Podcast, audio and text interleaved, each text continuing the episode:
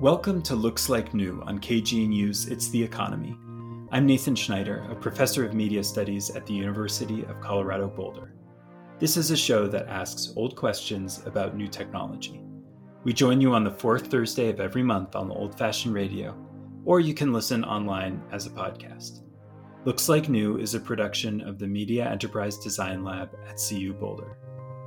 This month, our guest is Kevin Driscoll of the University of Virginia, author most recently of The Modem World, A Prehistory of Social Media.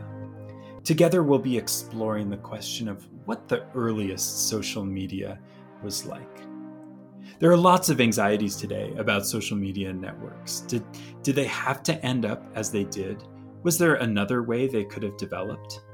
In particular, people are worried about uh, whether social media is or has to be addictive or polarizing or advertising funded. Um, did it always surveil? Are there lessons in the past that we could use to make social media better today and in the future? This is a kind of question that I ask myself a lot. I, I'm the kind of person who likes using uh, old tools sometimes. Uh, a favorite of mine is, is uh, the program I write in the most, Emacs, uh, which was first developed in the nineteen seventies, a period when a lot of the systems we'll be talking about were developed as well. In a lot of ways, it's like a modern word processor. You move around the screen on a cursor and type words in and things like that. But it's also different in a lot of ways. It's it's developed by a community rather than a company. Um, it's infinitely customizable almost. It's in many ways simple and low distraction, at least when you're looking at the screen. There aren't all kinds of buttons and pop-ups uh, uh, trying to capture your attention. It's a constant reminder of how things might have been done differently. Our guest today, Kevin Driscoll, has lots more examples like this. I've learned a ton from his writing on social media, uh, much of it from before we were both born. He's a me- professor of media studies at the University of Virginia, and his most re- recent book, again, is The Modem World, A Prehistory of Social Media, a really fantastic exploration of the age of bulletin board systems uh, that was published this year by Yale University Press. His previous book uh, that we also speak about is A History of Minitel, the French government's pre-internet network. First, let's paint a picture of what it was like to be online before the internet. How did it happen? Why did people do it? Um, what's the difference from what people might experience today, you know, logging into an app on their phones? It's a great question because before the internet is a is it a little tricky one, since there have been networks called the internet for a long time. But the internet that we think of when we open up our smartphone is of a relatively recent origin. It's something that came about through a process of privatization, commercialization, and convergence of many different networks during the nineteen nineties. So if I, if I could tweak your question, it's like, what did it mean to go online before then? Like before the widespread commercial internet of the dot-com boom and the click point and click web browser. Right, because a, a lot of the systems that you're talking about were uh, you know, hobbyists uh, finding each other in different kinds of online spaces. Well, what became the internet was like a government government and research program that most people didn't have access to. Absolutely. Yeah. People have been building computer networks for the purposes of chatting with one another and creating community since the late nineteen seventies. And when they were doing that, sometimes their networks connected to one another in a way that we would think of as a network of networks, but it wasn't the internet as it would be defined by engineers or standards making bodies or something like that. And the people who built those kinds of networks were participating in a long tradition of amateur telecommunications, that they had been building on practices that connected them to underground comics and subculture publishing, amateur radio operators, C B radios on the highway, things like that. And so some of the early systems borrowed directly from techniques and technologies from those earlier periods. So a lot of the early systems that we might see that look like online communities or proto-internets or something like that were created by people who were active members of local community computer clubs who are learning to tinker with these new machines that had only recently been uh, become available to home users, if you will, although those home users had to be handy with soldering irons and learn to program right away. There was not like an application that they could run on their machine, certainly not many uh, computer games or spreadsheet software, things like that. And one reason to get online or to build these spaces to get online was to talk to other people who had this pretty niche interest of tinkering with computers and learning to make things with uh, microelectronics. So you got online to ask questions and find answers.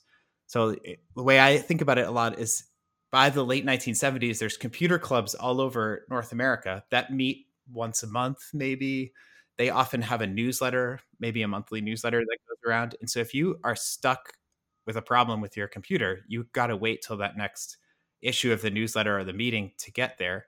And a lot of the people who built early online systems talked about being in touch in between all those meetings, extending the meeting into something of an ongoing dialogue. So they were quite literally taking their community bulletin board of the kind that you might find in the like the foyer of the public library with cork and pins, and then computerizing it. So most of the networks that I've been writing about are called dial-up bulletin board systems. They are computer-based bulletin boards for people to post notices to one another, to write answers back and forth, share tips and, and tricks and information. And the kind of thing that we have to get our minds wrapped around is initially there was a real need for this kind of mutual support and sharing of expertise because we didn't have large online databases of information, and we certainly didn't have search engines that could go across them. So you depended on your relationship to others to even be able to have this amateur or hobby kind of interest in computers. So those those are early days. And so you call this the the modem world. People are, you know, modems we think of today, if we even think about them, are kind of sitting in the background somewhere quietly doing their thing, um, and and we barely notice. Um, but this was a time when the modem was something you noticed. You hear the beep, boop, boop, boop. You know, you hear the the, the dial tones. Uh, you you are calling into not just the internet, but actually a you know a, a local service. Uh, tell us a bit about the people who are running these places where people are gathering. Let me say a word about the modem, because that will actually tell us a little bit about these folks. Um, most computers sold prior to the mid nineteen nineties didn't have any capability for connecting to one another or connecting to networks. They weren't generally sold as communication machines. They were sold as kind of like a software player, like a device for running programs, m- more in the tradition of information processing. But a small number, smaller number of people who bought those machines saw them as potential devices for communication. And the key difference was that they were the people who bought modems, which was an optional, kind of expensive add-on to your already expensive home computer. And it does one job, which is that it translates streams of digital information, like ones and zeros, into some other form. Now, the modem that we think about it in many of our homes is connected to a cable television network. And so it's going to translate the data coming out of our computer into a form that can go over that network. But a dial-up modem of the kind that people think of when they think of modems is one for connecting to the telephone network. And it has a really special quality, which is that it turns data into music, because it has to turn the data into some form that can fit into the audible range of human beings, because they were taking advantage of the telephone network, which was made to carry our voices. That's why you can hear the sound of data being transmitted over these dial-up networks. So by the start of the nineteen eighties, almost everybody in the, in North America and the U S and Canada has access to telephone, the telephone calling and receiving calls. They have a telephone number. They kind of know how to use it. It's so everyday that you don't think about it. But through the beginning process of breaking up the national monopolies, it becomes possible to connect other things to that network. And one of the things we connected was computers. So when you say like you're not really dialing into the internet, it's because generally speaking, it would be one person's computer dialing one other person's computer directly. And these smaller scale dial-up bulletin board systems were run out of the homes of volunteers and enthusiasts by and large. So it's almost like being invited into someone's home to you to borrow some time on their computer. Generally, only one person at a time could be using the machine because the machine would be wholly occupied with serving that incoming caller. So the routine of participating in these networks is really different than the kind of all the time scrolling, real time, twenty-four seven broadband internet of today. It's more of a round robin conversation where, like, one at a time, users drop in, they read the most recent messages, post their replies, and then hang up so that the line's free for the next person to get on. And one of the differences, especially uh, with the phone system as it was then, was that Uh, it, it was local. It would cost more to uh, uh, to to dial in to someplace far away. So today you have people all over the world dialing into TikTok, so to speak, right? That would have been expensive at that time. So people were forced to develop these communities on a geographically local basis. Yeah, and the localism is reflected in all kinds of structures that go into it, some of which are highly aesthetic. So you had places around the country where people would really intensely identify with their area code. So they'd be like, we're, we are the four three four crew, and like the four three four rules in all these different ways, and really strongly think about their area code, in part because they hardly ever connected to a bulletin board that was outside of their local area code. And it's it's kind of easy to forget now, but it was a relatively recent development in the early nineteen eighties to be able to place a long distance call without speaking to a human uh, human operator first.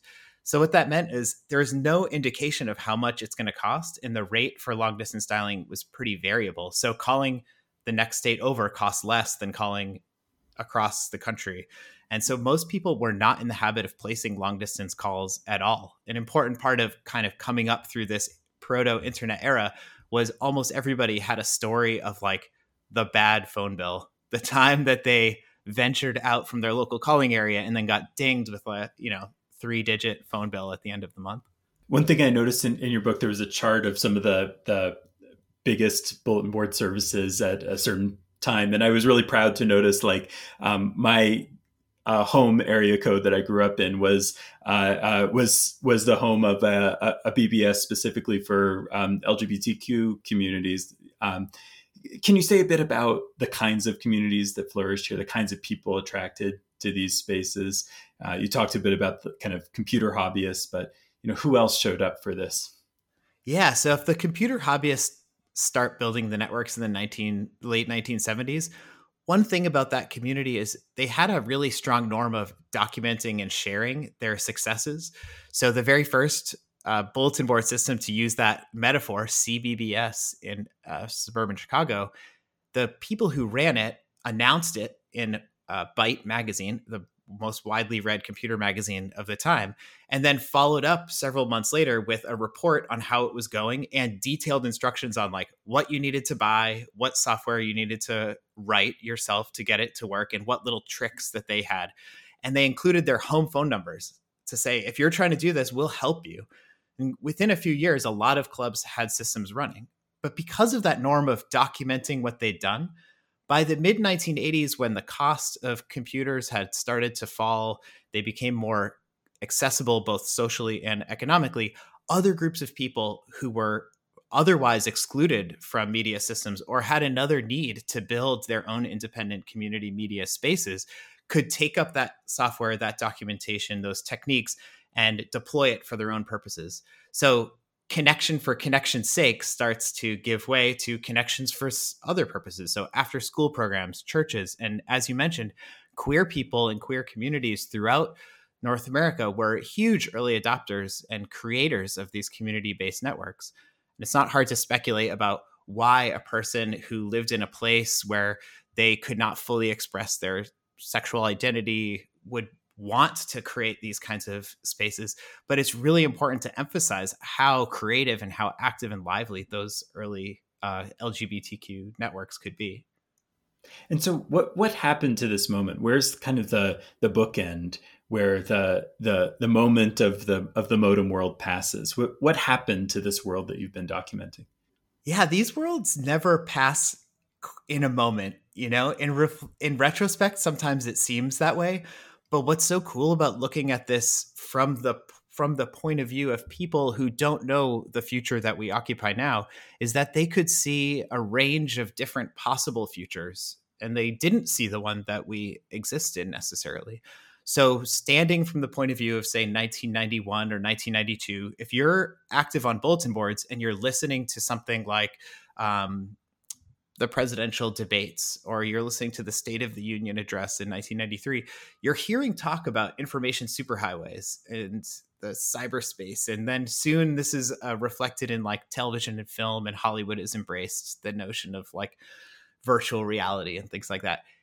From a B B S user or operator point of view, you are standing on the precipice, like you're the vanguard. You've been doing this for ten or fifteen years already. And many of those people felt like they are some of the only ones around who know what's going on. And I think many of them were ready to move forward to try their hand at maybe commercializing something that had been a hobby for some period of time, or building out some new area of industry, or really being the ones who would chaperone the arrival of this information superhighway.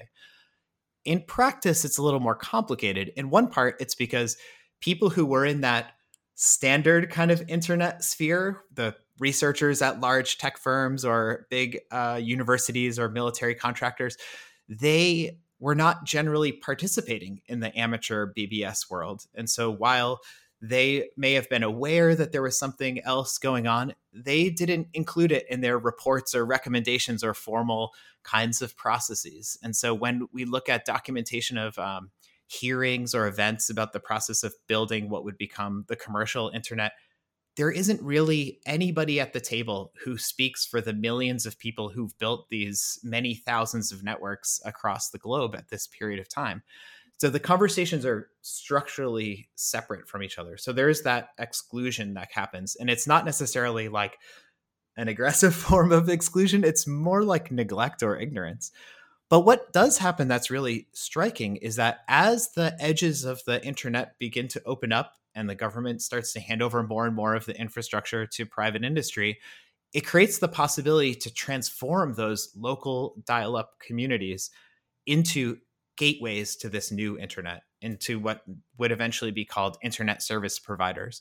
And by some accounts, the very term internet service provider originated with the B B S users, who were trying to kind of shed any sense that B B Ss might have been retrograde or like something from the eighties. They needed a new name for themselves. So some large number, which is very hard to estimate, from the mid nineties of big B B Ss kind of vanished and then became I S Ps. And one reason we know that is because if you looked at advertisements from like ninety-three or so for those boards, and you looked at the number you used to dial in, it's the same number for big I S Ps serving the same geographic area a couple of years later. So we have some interesting anecdotal evidence.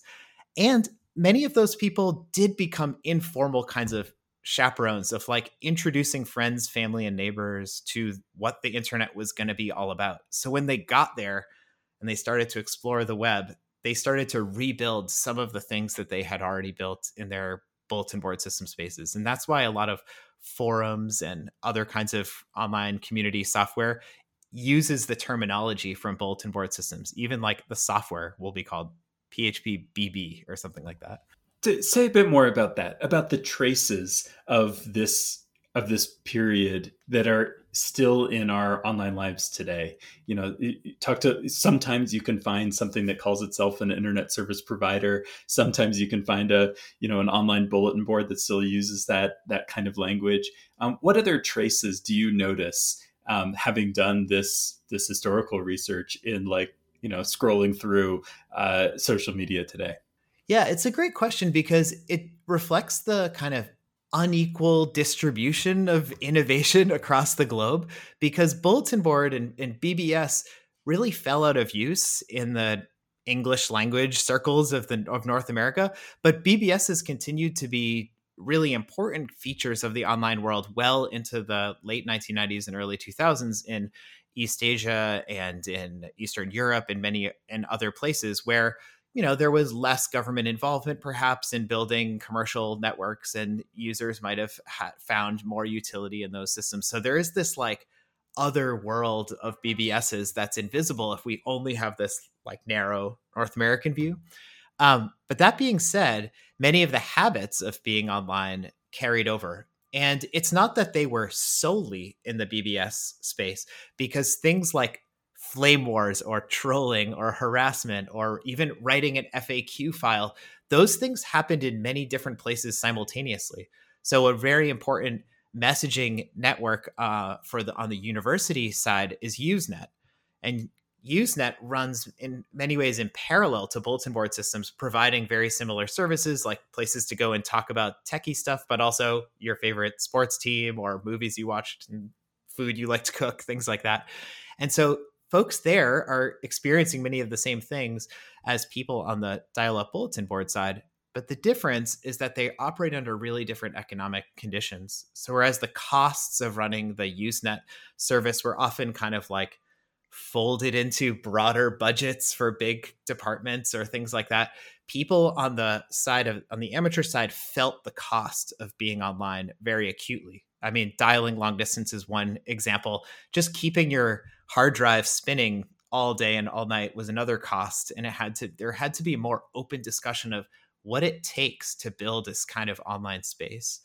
So when you hear people now talking about the costs of being online or lamenting the kind of pre- prevalence of surveillance and uh, acquisition of personal data and things like that, in many ways, that's a continu- there's continuity to discussions of how are we going to pay the bills that had been happening in the early nineteen eighties. Are we paying monthly fees? Are we paying per minute? Are we going to show ads to people? Things like that.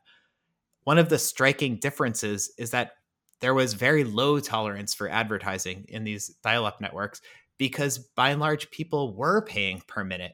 And if they weren't paying per minute, they would have seen it as like an unwelcome waste of their time. You know, they, if they can only be online for an hour today, they don't want to spend ten minutes downloading an ad. They want to use it to be posting messages and reading and things like that. So we actually don't see a lot of advertising. That advertising is not the first business model anybody tried, we'll put it that way, in the in that period. Well, we'll talk uh, a bit more about those that kind of alternative um, uh, story kind of lodged in the past uh, when we come back. You're listening to Looks Like New, a show that asks old questions about new tech. Stick with us and we'll be right back.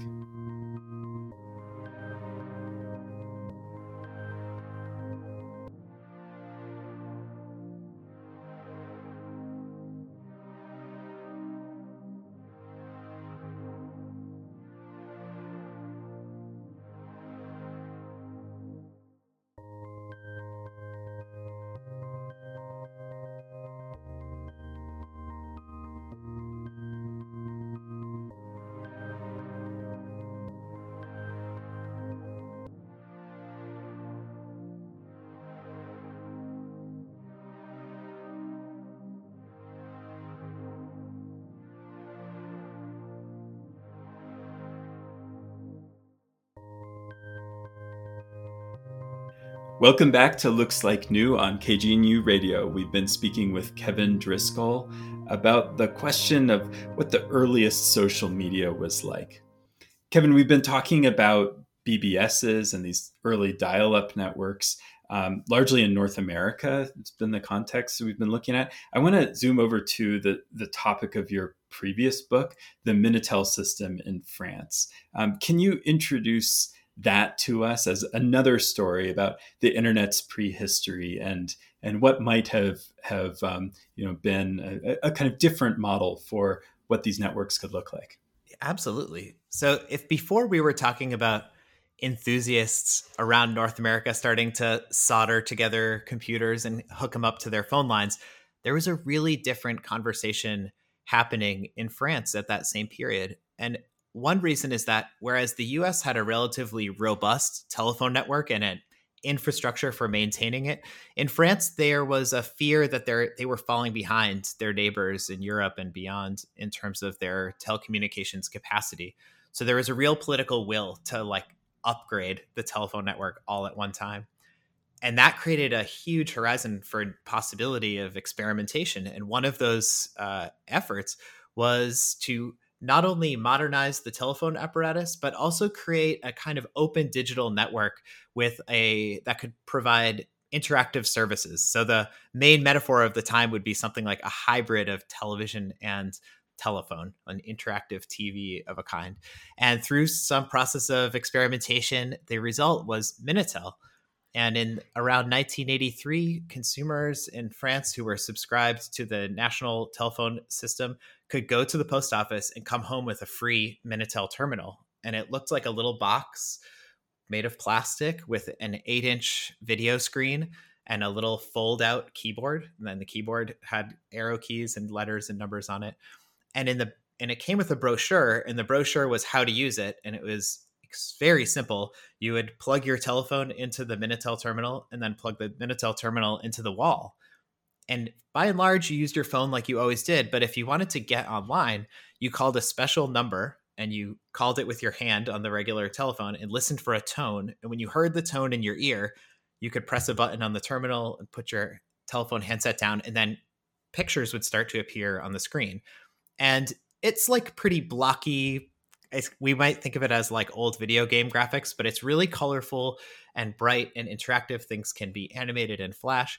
And initially, most people used it for public services. And a lot of the sales pitch for why we would have, why they would have that was to replace the telephone book or other government um, services that could be offered through this s- system. So like students registering for university classes or getting their grades, which is a very memorable part of Minitel use for a certain generation of French people, um, buying tickets on the train.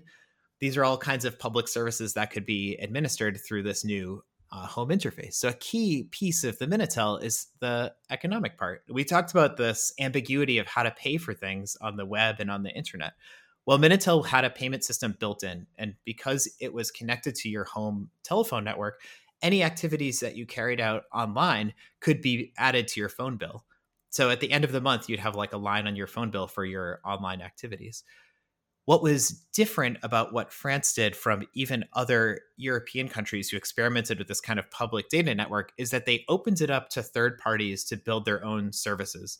So that could be existing media industries. So almost every major newspaper and magazine built an online component to what they were doing, or it could be totally new services. So what we would think of as like startups, even in the present, uh, and lots of young people who are in university dropped out to try to build a service of their own. This is dramatized in a recent uh, television show that's great. That's uh, France made, called Tonsus Keen's Monique, which is about a group of young people who start a adults only um, site on Minitel in the eighties. You can see clips of that online if you want to. Um, but what it meant was that by the late nineteen eighties, virtually everybody in France had gone online, even if it was just to look up a phone number or to pay a bill or something like that. Almost everybody had some firsthand experience of getting online and tinkering. And some number of those people were drawn deeper to think about how this could be used for other purposes. So almost all of the standard menu of services we've come to expect, like um, food delivery, grocery delivery, uh, ordering part replacement parts for your car, all these kinds of everyday commercial activities, sort of the electronic catalog shopping mall sort of thing, was were available in France by the late nineteen eighties, buying movie tickets, things like that. But on top of that, there was a groundswell of interest in online communities. And whereas in the U S, we see the bulletin board as the dominant metaphor, that is like the routine posting messages and coming and going, the in France, they look more like real-time chat rooms, and that's because their their platform is much more sophisticated and involves what's known as packet switching, so many different people can be connected at the same time. In uh, Minitel magazine, there's this really great first issue of this magazine for Minitel enthusiasts that says it's going to be a return of the masquerade ball, because everybody has a pseudonym and they go online and they flirt with each other, and it's it's associated as something that young adults do. So there's lots of like pop songs about meeting people online and then like going and having a tryst in real life and things like that. And it just totally diffused into everyday popular culture in a way that made it unremarkable to people who lived there. And in, as, as a result, many people outside of France were not even aware that this was happening.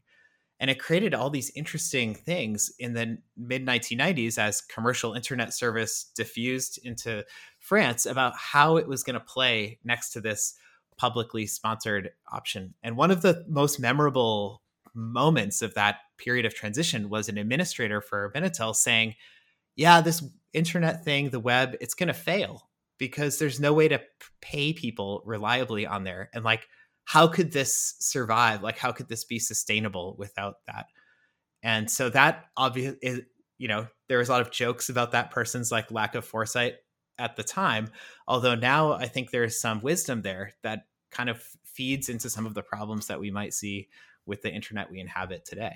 Right. I mean, it's such a drastic alternative in some respects. And and noticed at the time too, from like, for instance, the the famous essay in the early nineties, The Californian Ideology, which was observing the the um, rise of the Silicon Valley economy, you know, and this and this this call that was already starting to be evident there of, you know, hand your networks over to the big companies, you know, capitalism will take care of it for you. And and the authors present Minitel as an example of an alternative imagination of saying, um, no, we should take care of that infrastructure on a public basis, maybe. Um, you know, it, it, the way you described it, it sounds almost like an Apple app store, um, except run by the government, maybe good, maybe bad.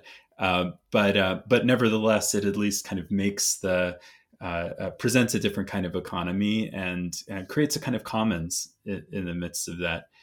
Um, it, you know, I'm curious again about that kind of end story, how you understand, you know, why didn't Minitel, the Minitel model win? Um, w- why isn't that the kind of approach that we end up um, seeing um, all over the world? And, and uh, you know, what is lost uh, when we, you know, because of how things have panned out? That was a big question going into that project, because among the people we spoke with in the U S who were familiar with Minitel, most saw it as a, a story of competition, like internet versus Minitel, internet wins, Minitel loses.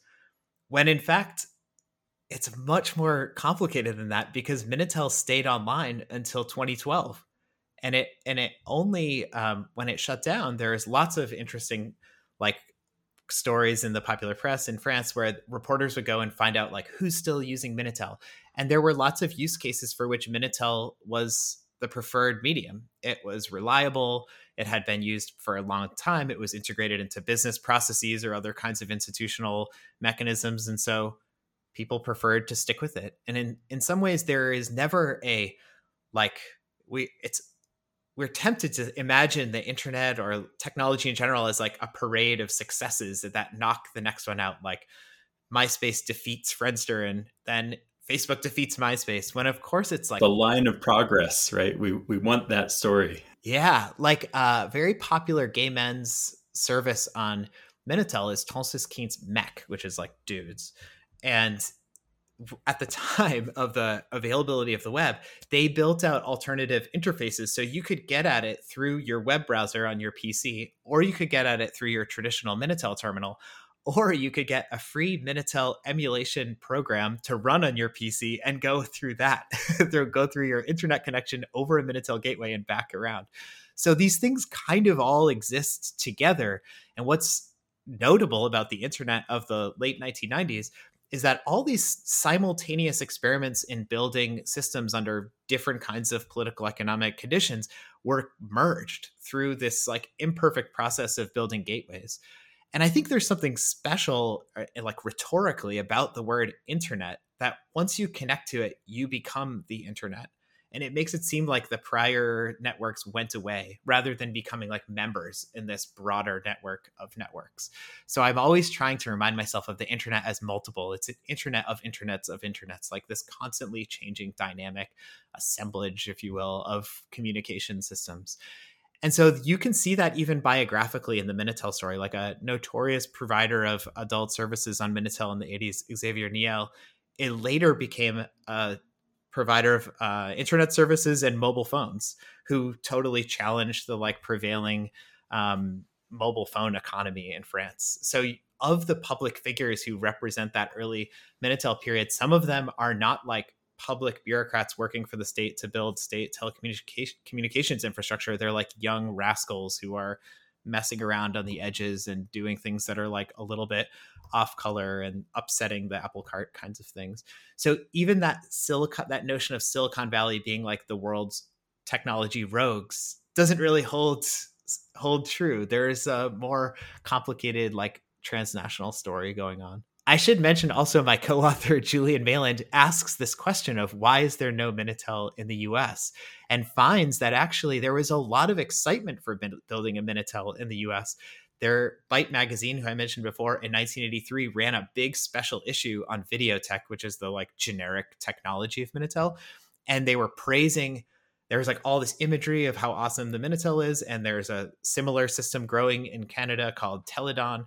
And it's like around the corner in the U S. And that year, the Radio Shack featured a Minitel-compatible terminal in their catalog. And a year later, it's gone.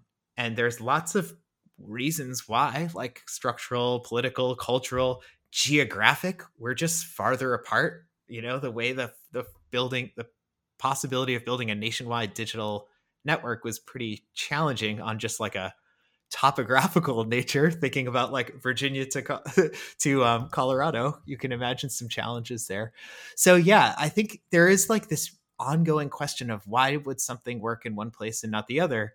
But then it's also about time. Like you make this comparison to the App Store, I think it makes a lot of sense. The App Store is a privatized Minitel, and it if it's working, it's not hard to imagine a future platform that offers more uh, accountability to the public. It, it's striking in the in, among these, like what does the system include in its basic structure and what doesn't it, right? The idea, for instance, that you would have um, an economy like Minitel's built into access from the beginning, right? And so there's a way to pay for things. So again, advertising might not be so um, so appealing. The um, Uh, the context of the of the B B Ss, you have this um, rationale for maybe paying the person who is hosting the B B S a you know small monthly fee or something like that, um, because they're holding you know maintaining it in their in their house, um, and and it, it makes it all the more striking that when the internet gets uh, more privatized, more made more available, it could have been run like a Minitel. You know, the government could have said, okay, we built this thing. Now we get to control it and we're going to run it in this way in the United States. Um, but they decide instead to kind of remove, to, to not build in that economic layer. And, and as a result, it kind of seeds that um, and, and forces the, you know, the tech economy to, to figure out what that could mean, um, how to build businesses on a system that doesn't have built-in economics. Um, and, and advertising becomes, in, in many respects, the answer to that question. So I'm curious, too, uh, you know, to ask a bit more about, you know, the traces. Um, do you see, like, in in the kind of chatter that you've examined in both of these systems, um, kind of seeds of some of the things that people are especially anxious about social media uh, uh, today? You know, the the polarization, the the kinds of um, uh, the the Uh, the, you know, the, these kind of deep social problems that people now tend to heap blame on uh, the addiction, maybe uh, uh, uh, to the to the internet and social media specifically. Do you see that already starting to form, or is there something about the structure of these networks that you know that that, that maybe bypasses some of these some of these big challenges? Yeah, well, of course, the s- sheer scale of participation in online systems like the broader Facebook e- ecosystem today, the sheer scale just dwarfs the kinds of things that we're talking about. Um, and that changed the social dynamic. Despite that giant difference in scale, much of the agenda that we're concerned about, privacy, surveillance, trolling, misinformation, these were top of mind for people who were running networks in the nineteen eighties as well. Um, there was a lot of discussion about like what it meant to make a family-friendly system, or a versus a system with different rules, and how to, what kind of rulemaking processes should you go through? And the group of people I think who exemplify that are the system operators, or sysops. And sysops exist on many different kinds of systems. Like there were sysops in the chat rooms of Minitel, but I'm talking about a more narrow meaning of that, which would be around the dial-up bulletin boards in North America. And that person ha- is kind of unique historically because they're responsible for the t- technology, like they have to keep the power on and the machine running and tinker with the software and things like that. but they also pay the bills and they set the rules. So if two users are having a huge fight, it's kind of expected that the sysop will step in and stop it, or they're, they're kind of the one who is the enforcer. And their enforcement is partly absolute because at the end of the day, they can just turn off the computer and the whole thing vanishes into the ether. Um, but many of them took on that responsibility and began to talk to one another about what that meant. So there's like humorous articles, but there's a lot of serious tips and, and advice from an experienced sysop to a junior sysop about what you ought to do. And I think that we're missing the sysop in our social media experiences today. And we kind of have these big gaps between everyday people using platforms like Instagram and then these like large, largely opaque Uh, systems of moderation, which may be run in part automatically by software. They may be run by outside contractors. We know that at Google and other places, sometimes those outside contractors are very poorly paid or poorly treated relative to the stereotype of the like cushy tech industry job. Um, where's the sysop who is closer to the ground, who has accountability, who like identifies personally with the needs and demands of the people who are using the system day in and day out? We don't see it as much as we did most clearly in those nineteen eighties contexts. Yeah, it's a it's a, a human touch that I think these these companies seem uh, eager to find their way around to, to automate uh, out of existence. You're listening to Looks Like New, a show that asks old questions about new tech. Uh, stick with us and we'll be back.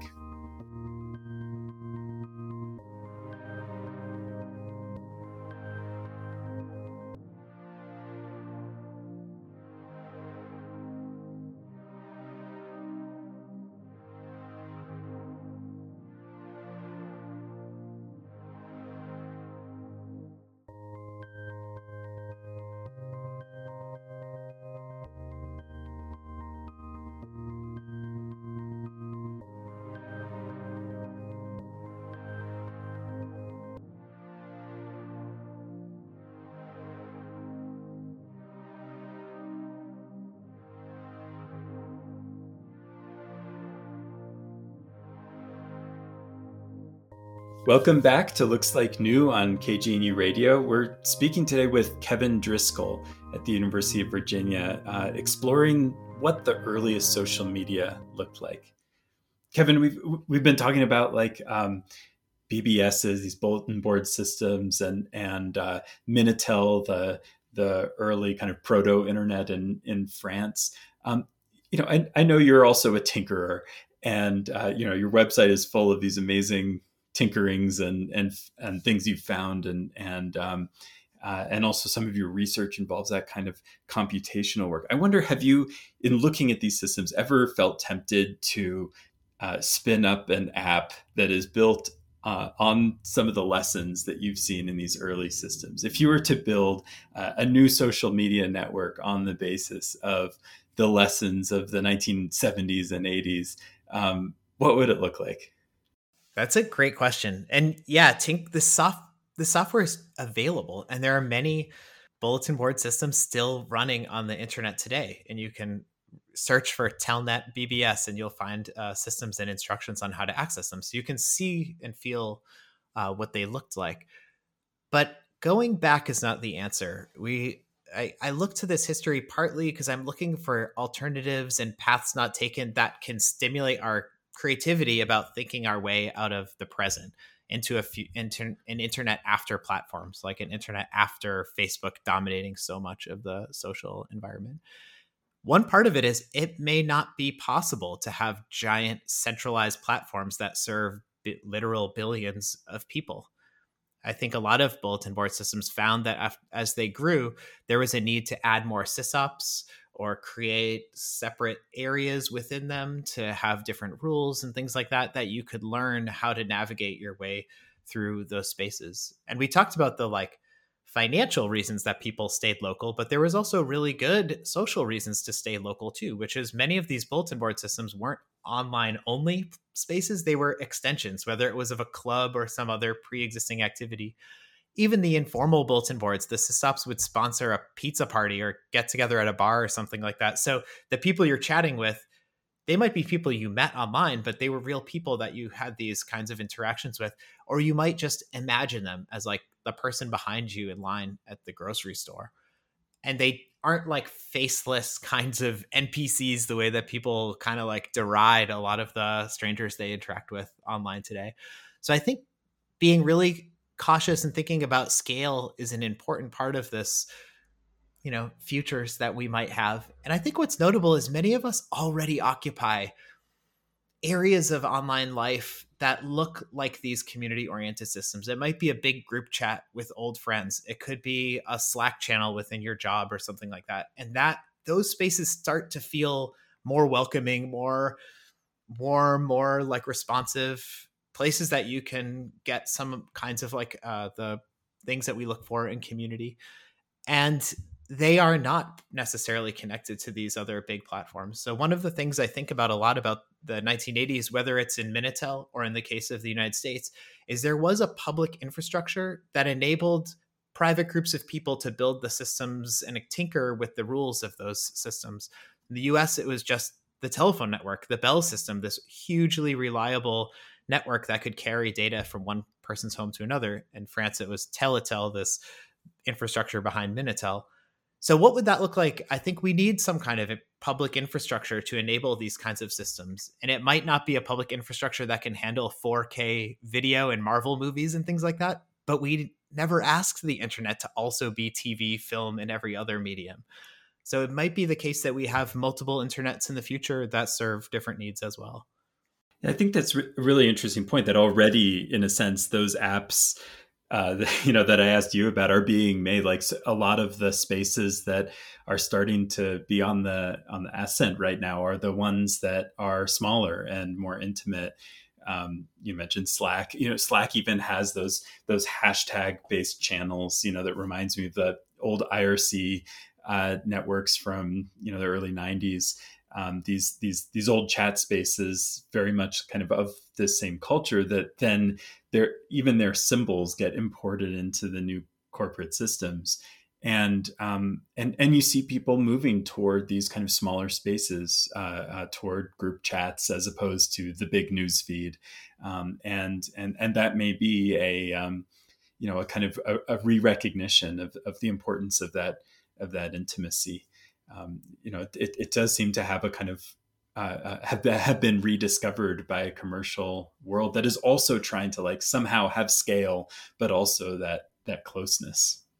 I haven't given up on the possibility that there are really positive things to happen from these trans-local spaces that we create online. We've seen how they go wrong, but we've also seen them go right in lots of ways that are mundane, like seeing just some beautiful image or a hilarious video that you wouldn't have seen otherwise, and in very profound ways. Some of the most important progressive social movements of recent years have found ways to take advantage of these systems with their very low barriers to entry and their relatively easy to use interfaces.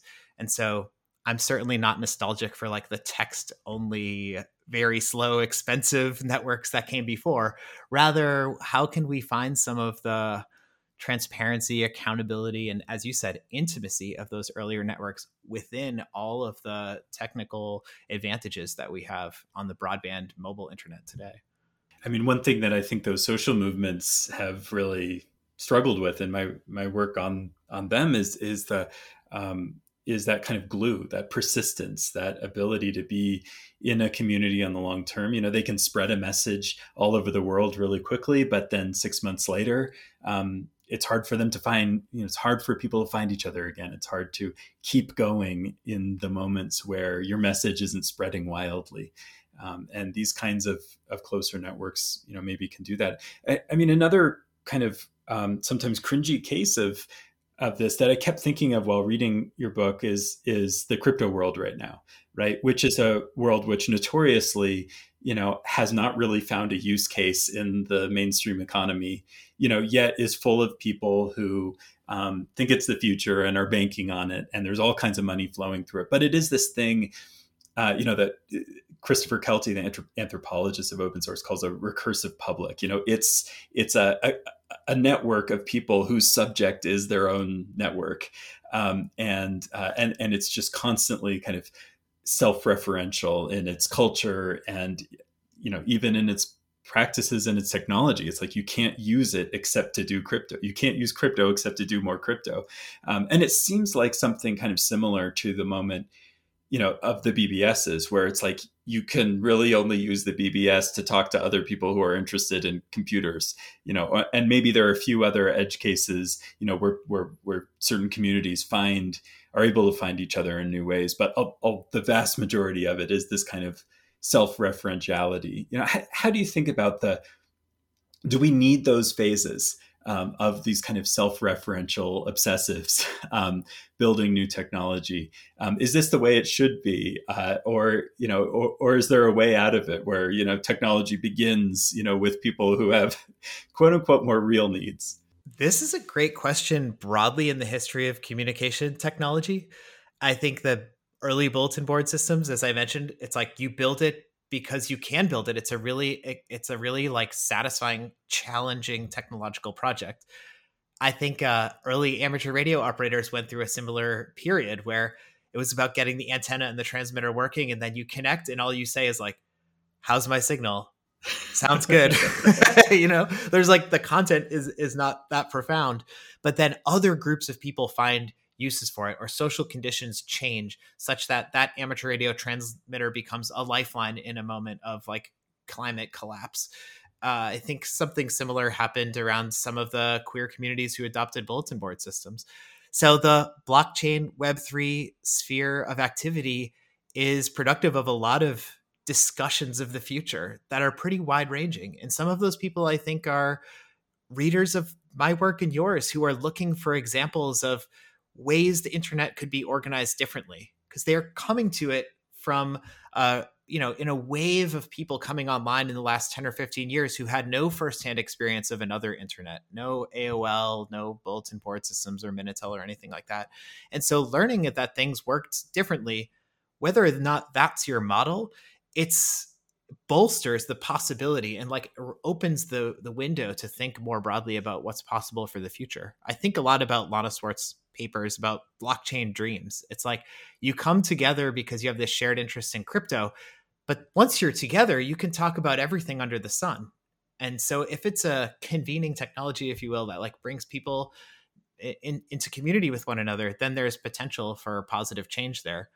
Obviously, there's also potential for like capture and expropriation and financialization of everything into the dirt, which doesn't sound particularly appealing to me, but I'm drawn to it for the same reason, because there is some openness and like interest in talking about what other futures lay before us. Yeah, it's it's it's such a um, you know there, there there's this character of the early adopter in kind of tech lore, right? The the person who's willing to tolerate these systems, um, you know, that don't quite work yet, whether they're early internet, uh, early networking, or um, or you know.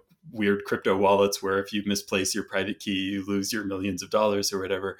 And it, you know, has become so attached to like financial access and privilege and, you know, the potential of tremendous so-called upside.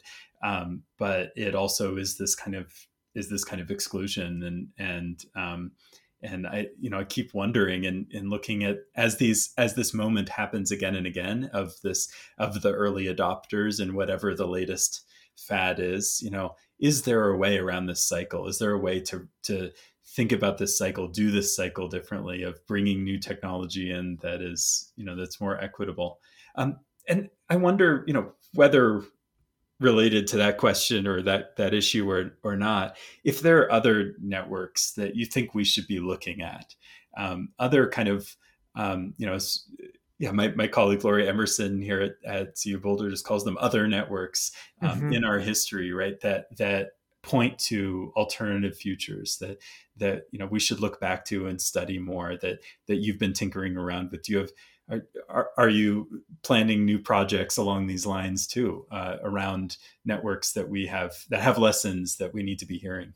First, I would say for listeners who are enjoying the conversation, the Media Archaeology Lab is a tremendous resource, a unique resource, really, that we don't find in other places that is I find incredibly stimulating, even as someone who participates remotely and seeing the materials that they make available. And that absolutely, that's that's here in uh, here in Boulder. If you're in town, if you're in the area, please uh, come by, check out the Media Archaeology Lab that Lori Emerson, uh, who I just mentioned, leads. Uh, it's a wonderful place where you can use uh, old machines, uh, make art on them, uh, uh, build on them, play around with them, play games. Uh, it's, it's, it is a, a wonderful resource. Yeah. So I, you know, on the tinkering side, I'm interested in networks that don't assume we would have maximum bandwidth twenty-four hours a day, that imagine an internet that is intermittent or that adjusts. So an internet that maybe adjusts according to other conditions, availability of power, things like that. And that's part of the, you know, ham radio operator in me who thinks about like, how can we do the most with the least and like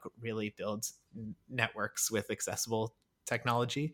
Um, but the other thing I'm especially interested in, and I think talking to readers of the book has been really inspiring in this sense, is that there are many networks that have existed and will continue to exist into, into the future for decades even.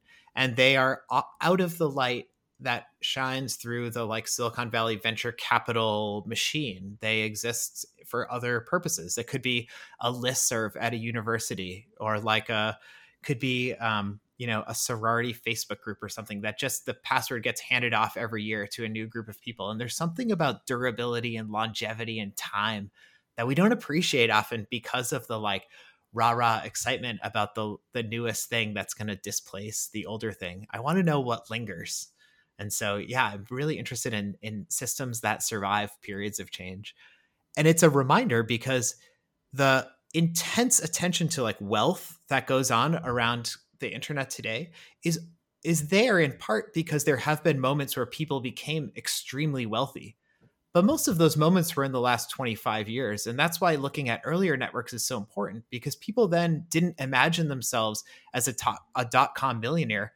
There was no dot-com millionaire. Often building systems or networks was to serve immediate need, personal or social. And the idea of monetizing it was like, you know, could be appealing, but there were no models. There was no like Time magazine cover with the dot-com millionaire on it for you to model yourself after. Once that comes to pass, it carries such cultural force. It's hard to like have it exist. It, it's hard to remove it from your imagination. And so I don't know the answer to it, but that's part of what's so interesting to look at kind of pre-dot-com um, online communities. Thank you so much, Kevin. Uh, uh, really appreciated having you on the show. Thanks so much. It was really cool to be on here. You've been listening to Looks Like New on K G N U Radio, a show that asks old questions about new tech. We've been speaking with Kevin Driscoll about what the earliest social media was like. Find out more Uh, in his new book, The Modem World, A Prehistory of Social Media, from Yale University Press. I'm Nathan Schneider, a professor of media studies at C U Boulder. Looks Like New is a production of C U's Media Enterprise Design Lab. You can find out more about our work at colorado.edu slash lab slash medlab.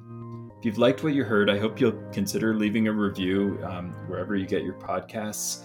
And we'd love to hear from you with comments and guest ideas. You can reach me at medlab at colorado dot e d u. I hope you'll join us again next month.